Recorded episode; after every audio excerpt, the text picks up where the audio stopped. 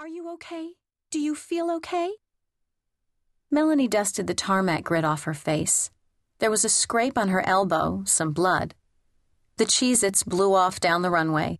The plastic cup rolled to Josh's feet. He picked it up, and the air sickness bag as well. Would you like me to get a first aid kit? he asked Melanie. She put a hand to her cheek, and the other hand massaged her stomach. Oh, no. Thank you, though. I'm fine. Are you sure? Heavy breathing sister said. What about? I'm fine, Melanie said. Blaine will apologize, heavy breathing sister said. Apologize, Blaine. Sorry, the boy mumbled. You could have hurt your brother. You could have hurt Melanie. You just can't do things like that, sweetheart. You have to be careful. He said he was sorry, Vic, scowling sister said. This was not joke material.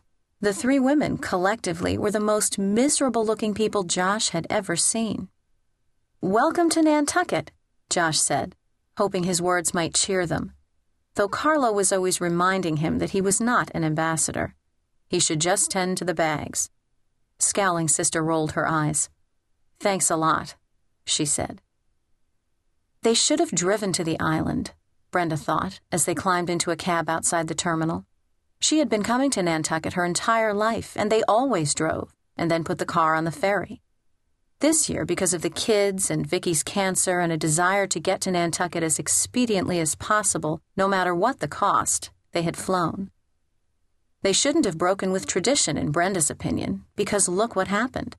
They were off to a horrible start already. Melanie had vomited the whole flight. Then she fell, giving Vicky something else to worry about. The whole point of the summer was to help Vicky relax, to soothe her, to ease the sickness from her body. Vicky had invited Melanie to Nantucket for the summer because Melanie had problems. She was dealing with a complicated situation back in Connecticut. But it was also the case that Brenda's company alone had never been enough for Vicky. All their lives, all through growing up, whether it was camping trips, nights at the summer carnival, or church on Sunday, Vicky had brought a friend. This summer it was Melanie Patchen.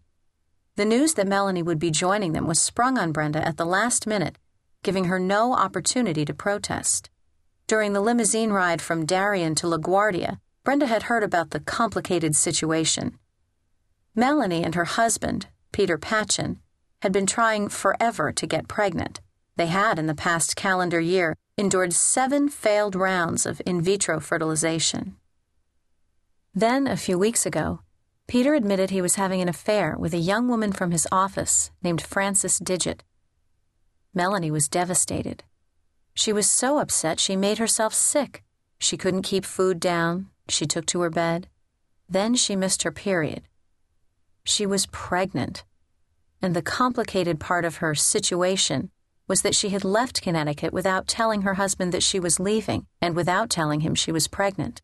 She was stealing away with Vicky and Brenda and the kids because she needed time to think, time away. Brenda had taken in this information silently but skeptically. The last thing she and Vicky needed this summer was a stowaway from a complicated situation. Vicky had lung cancer, and Brenda had problems of her own. Earlier that spring, she had been fired from her teaching job at Champion University for sleeping with her only male student. And, as if that weren't catastrophic enough, there were unrelated criminal charges pending concerning a valuable piece of university owned art. Sex scandal, criminal charges. Brenda had gone from being hot property, a celebrated young professor, the it girl of Champion University, to being the subject of rumor and gossip. Everyone on Champion's campus had been talking about her. Dr. Brenda Lyndon, who earned top teaching marks in the English department her very first semester, had conducted an illicit affair with one of her students. And then, for a reason nobody could discern, she had vandalized an original Jackson Pollock, a bequest from a gung ho alumnus that hung on the wall of the English department's Barrington room. In addition to the mortifying shame of her relationship with John Walsh, Brenda had been forced to hire a lawyer she